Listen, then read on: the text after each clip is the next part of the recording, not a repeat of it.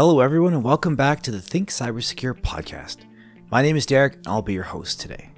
One update for today is the Think Cybersecure podcast is now available on YouTube. You can find it by searching for Think Cybersecure. Also, if you enjoy the podcast and haven't already, please hit that subscribe button and follow along with us. Today, I wanted to talk about how to determine when your startup needs cybersecurity. The question, how do I determine when my startup needs cybersecurity? Or when do I need to worry about cybersecurity?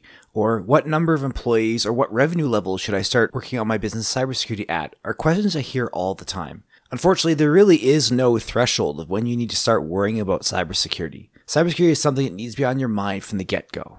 Reason for that is that a cyber attack can happen regardless of your business's size or stage, and loss of information isn't the only consequence.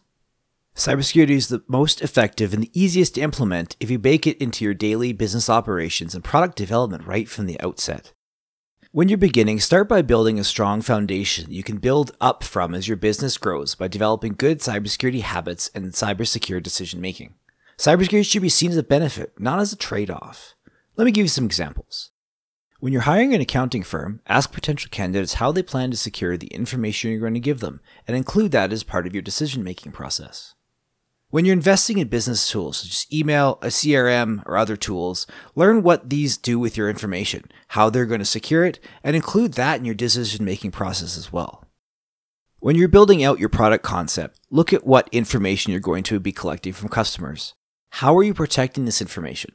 If you're developing an app or website, how are you securely developing it? If you don't know how to incorporate cybersecurity into your decision making or don't know what good cybersecurity habits are, seek out some training or hire a cybersecurity advisor that you can trust to help get you on the right track. Cybersecurity can sometimes seem daunting or overwhelming. If you're feeling that way, then try being more cybersecure today than you were yesterday. Then repeat that tomorrow and attack things in small chunks. Well, that's it for today. If you enjoyed today's episode, then please hit that subscribe button. Thanks for listening, and until next week, stay safe and remember to think cyber secure.